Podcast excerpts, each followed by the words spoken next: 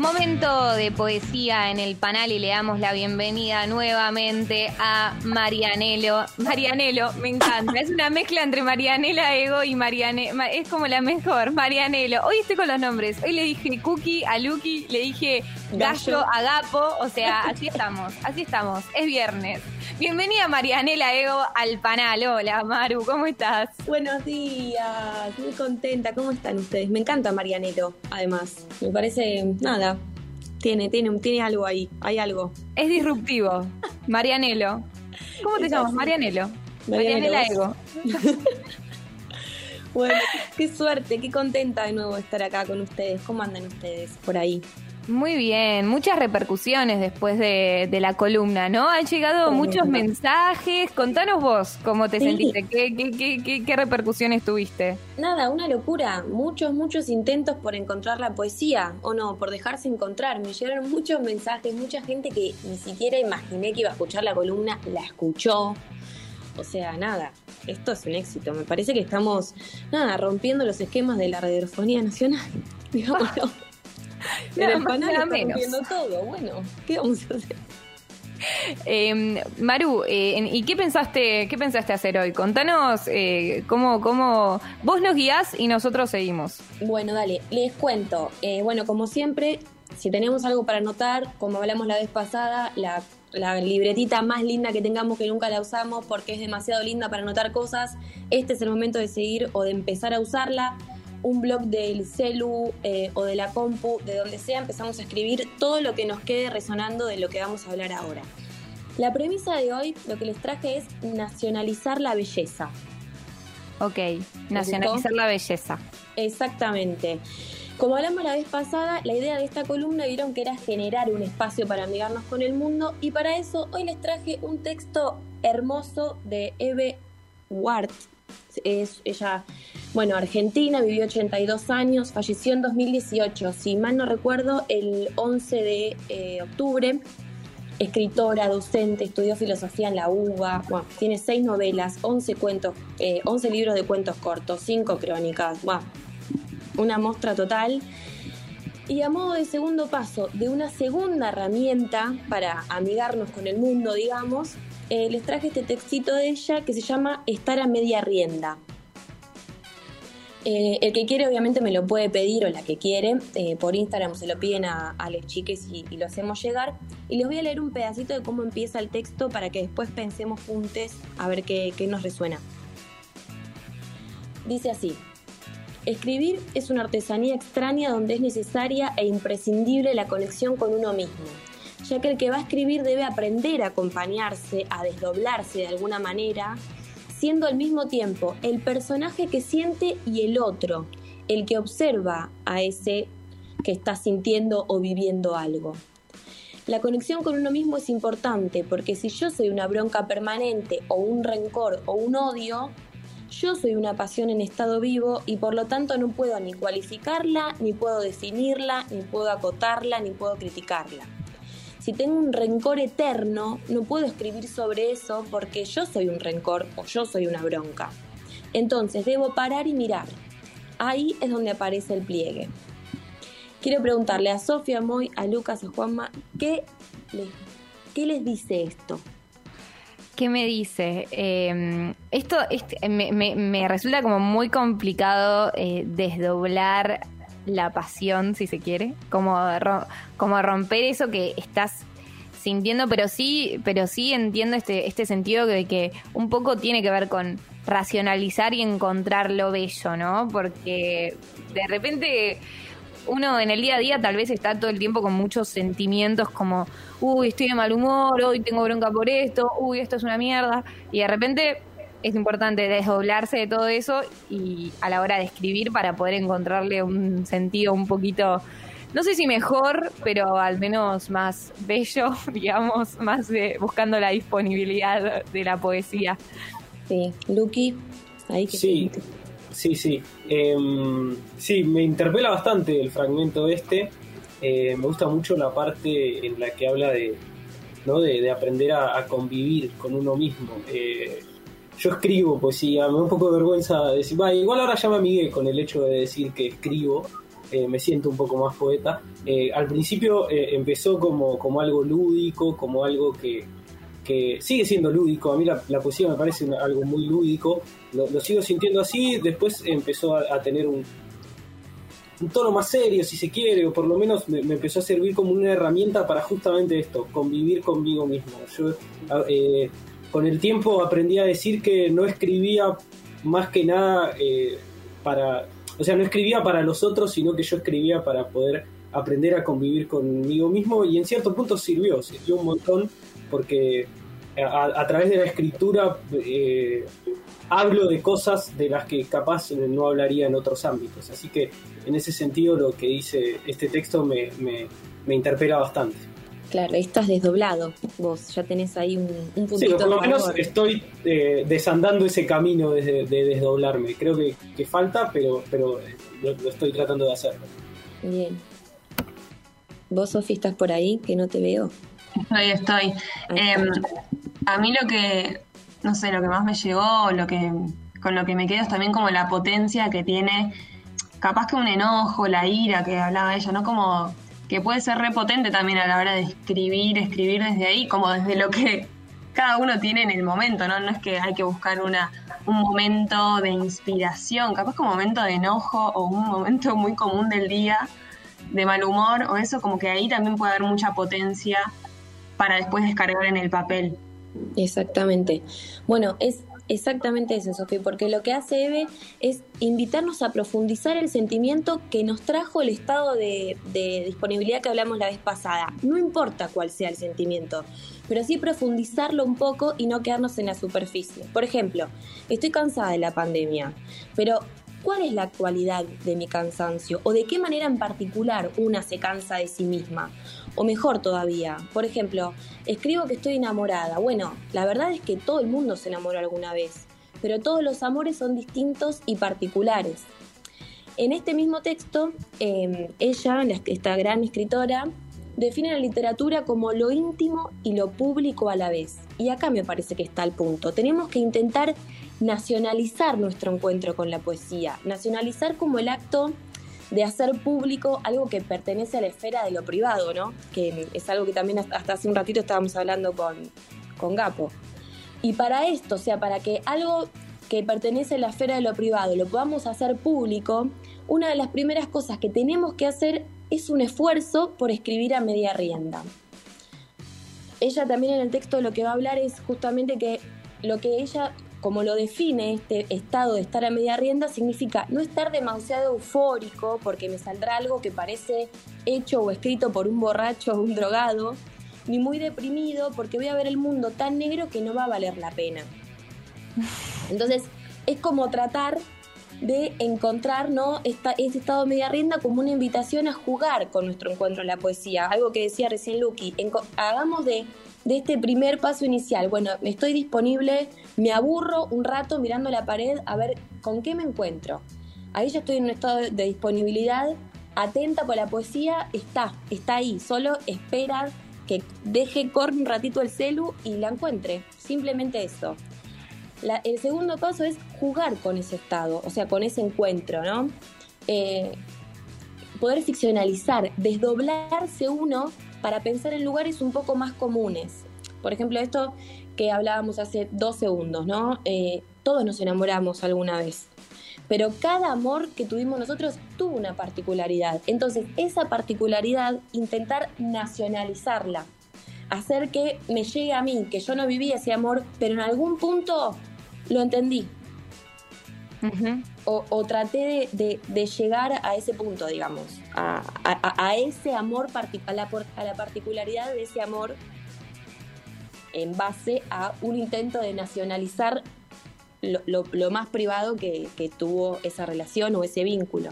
Lo, lo, que me parece interesante es esto de ponerse en la perspectiva como de, de alguien que no somos nosotros mismos y siempre en eso vamos a encontrar un matiz de algo, ¿entendés? Porque nosotros tenemos una perspectiva y de repente si nos ponemos en el lugar de... Eh, nosotros mismos, pero tal vez desde otro lugar o desde otra manera de pensar lo mismo, ya estamos pensando en otra mirada y pensar en otra mirada de las cosas es encontrar eso, es un matiz, ¿no? Y, y, todas las posibilidades que se abren ante una misma cosa, eh, que, que, ¿por qué no? También eso se puede expandir, expander eh, a, a, otros, a otras situaciones, ¿no? Y que no sean tanto de lo privado, sino que se vayan a lo público. Claro, total. Sí, sí, sí, como encontrarle, lo que hace este texto es decir, bueno, un poquitito darle una vuelta para encontrar un poquitito más de profundidad en lo que acabo de, recibir del mundo o mi intento de amigarme con el mundo y ver de qué manera, por ejemplo, no sé, es lo que hablábamos también un poquito la vez pasada, ¿no? Eh, en este intento que dijimos, bueno, mi consigna para, o una de las herramientas que necesito que el que quiera escribir poesía tenga bien en claro es que no le vamos a mandar un mensaje, no es un mensaje para alguien. El poema que vamos a escribir o, lo que vamos a escribir no tiene que tener un solo destinatario. Por ejemplo, si en general o, lo que acabo de encontrar me hizo acordar a mi mamá, buenísimo, se lo voy a escribir a mi mamá, por supuesto, pero una vez cuando pueda desdoblarme un poco de esa emoción o de eso que acabo de escribir, tomo un poquito de distancia y busco alguna referencia que le sirva a alguien más, alguna mamá más, que no se quede, que no nazca y muera solo en mí. Para eso vamos a poder ficcionalizar, en vez de decir que, no sé, ir a lugares más comunes, jugar un poquito con eso, para que justamente nacionalizar un poco algo tan particular como es la relación que yo tengo con mi mamá o con mi papá o con la persona que, se nos ocurra. Me encanta. Eh, para esto les traje a un, vieron que yo la vez pasada también traje un poeta contemporáneo para que también analicemos un poquito esto. Em, esta vez em, traje a Gustavo Juste, no sé si lo conocen. Mirá, ya veo en el Zoom muchas. Sí, sí, sí, sí. Gustavo tiene 29 años, cinco libros de poemas. Eh, el último es La felicidad no es un lugar, que se los recontra recomiendo. La verdad que les recomiendo los cinco. También tiene una novela personas que lloran en sus cumpleaños. Es cofundador de La Primera Piedra, que es una web que también habla de todo este mundo literario y de un montón de talleres de poesía que de hecho em, es mi mentor en, todo lo que es eh, poesía. Se lo debo un poco a él, mi, forma de amigarme con el mundo se la debo a él. Y hoy les traje un poema de él que quiero que hablemos, porque se llama Después del feriado y dice, Cuatro vinos abiertos y abandonados por la mitad en la puerta de la heladera. La comprobación de que en el fondo todavía creemos en eso de empezar desde cero. Uf. Eso es todo. Seguramente Gustavo tenía un montón de otras cosas de decir, para decir de esa relación o de ese vínculo o hasta de su heladera pero lo que habrá escrito, yo supongo que habrá escrito un montonazo de cosas y recortó o desdobló lo que a todos nos puede llegar a tocar. Sí. Esto, y aparte encontrar también la imagen que más de uno eh, puede llegar a tener y mucho más en pandemia. Cuatro vinos abiertos y abandonados en la puerta de la ladera. Me encanta porque empezó como por algo re cotidiano, esto de abrir vinos o abrir algo de cero, ¿no? Como algo no tan solemne, creo que eso también es como que llega más, eh, ¿no? Como, como que te, interpela más. Eh, y después lo, como que siento que después lo nacionalizó, digamos, o lo, lo llevó a un plano más eh, emocional, no sé, está, está buena como ese puente que hizo entre una cosa y otra. Sí, exactamente. Sí, a, mí, primero que me gusta mucho Gustavo, este poema yo ya lo había leído, lo conocía, es tiene una contundencia que es espectacular. Eh, y a mí me sirve mucho eh, este ejercicio que creemos que él hizo, que es eh, condensar la poesía. Yo hago mucho eso, de empezar por, empezar por un camino que es por ahí más complejo y que tiene más, más bifurcaciones, y después voy llegando a, a esa frase o a ese momento justo en donde, en donde quiero decir lo que quiero decir. Eh, me parece que es un ejercicio recontra interesante y que no es fácil, porque no es fácil decir todo lo que uno quiere decir en tan pocas palabras. Eh, pero, pero me parece que es un ejercicio re interesante y, y aprovechar los recursos que están a la mano también son eh, es, es, otra cosa que me parece que está buenísima. A mí al principio eh, había un tema que hay dos temas que, que, siempre me obsesionaron y que me ayudaron a escribir que son el fútbol y la muerte. Esas dos cosas a mí me ayudaban mucho a, a, escribir y, y bueno, encontré, encontré un camino por ahí. Claro esta, cuestión de ver cuatro vinos por la mitad y, y, de, y, de, qué pasa cuando hay cuatro vinos por la mitad. O sea, esas ganas de querer empezar de nuevo todo, ¿no? Y algo que también se puede llevar al vino, pero también a, a todo en la vida de uno. Sí, total. Y aparte pienso que para decir esto, que todavía siguen intentando con su pareja o con su vínculo, había muchas formas, pero él encontró la poesía en cuando abrió la ladera a buscar algo. Y es como dijo, wow, acá hay algo. y, y, trató de nacionalizarlo, no se quedó con, no sé, la remera roja que él le regaló a ella o a él para en tan o sea, salió un poco de la particularidad para nacionalizarlo y que nos llegue a todos y que todos digamos, ay, sí, sí, y punto. es un poco es un poco eso. Em, bueno, sé que estamos medio cortinas de tiempo, Em, entonces, nada, como le dije la vez pasada, la tarea es siempre la misma, que es practicar el estado de disponibilidad y dejarse encontrar por la poesía. Practicar este estado. Y de hecho a Gustavo em, le hablé en esta semana y le pregunté sobre su último encuentro de la poesía, que también se los quiero preguntar a ustedes, ahora cuando volvamos. Em, no sé si Juanma está está por ahí, pero esto es lo que Gustavo Juste nos dijo sobre su último encuentro de la poesía. La última vez que me encontré con la poesía fue hace poquito, hace unos días, en un taller. Una, una de las participantes dijo, la semana que viene estuve reangustiada, ¿no? un poco en referencia a todo lo que está pasando en relación a la pandemia, y me, me pareció genial esa confusión de futuro y pasado, ¿no? una forma de poder prevenir cuando va a llegar la angustia.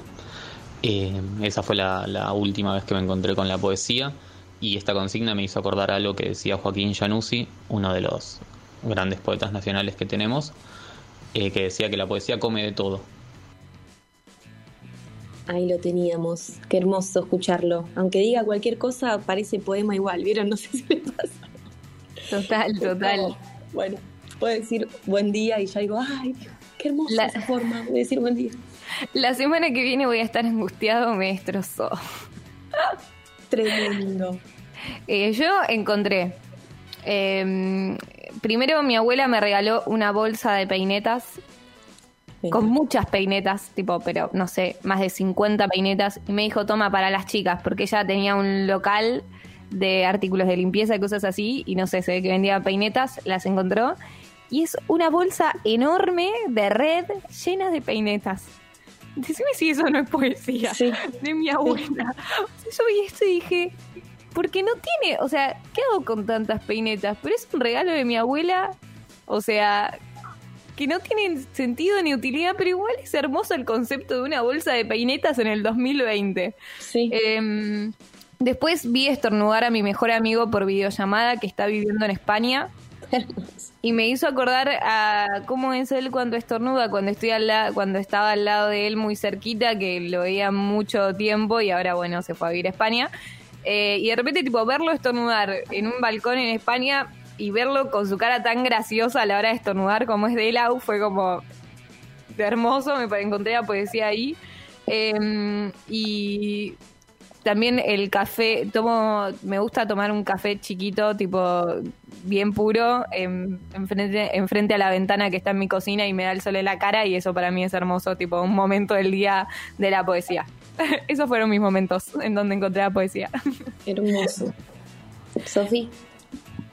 Eh, yo tengo uno que registré eh, la semana pasada. Una tarde así estaba como caminando por Capital y me fui a un lugar a comerme una torta de brownie con dulce de leche y como que todo el, momento fue como poético, lo disfruté muchísimo, como, como de mucha presencia, ¿viste? En el, en el disfrute de lo sensorial también. Eh, así que ese es mi momento poético de la semana. Perfecto. Bueno, ahora en esos... Ah, dale luz.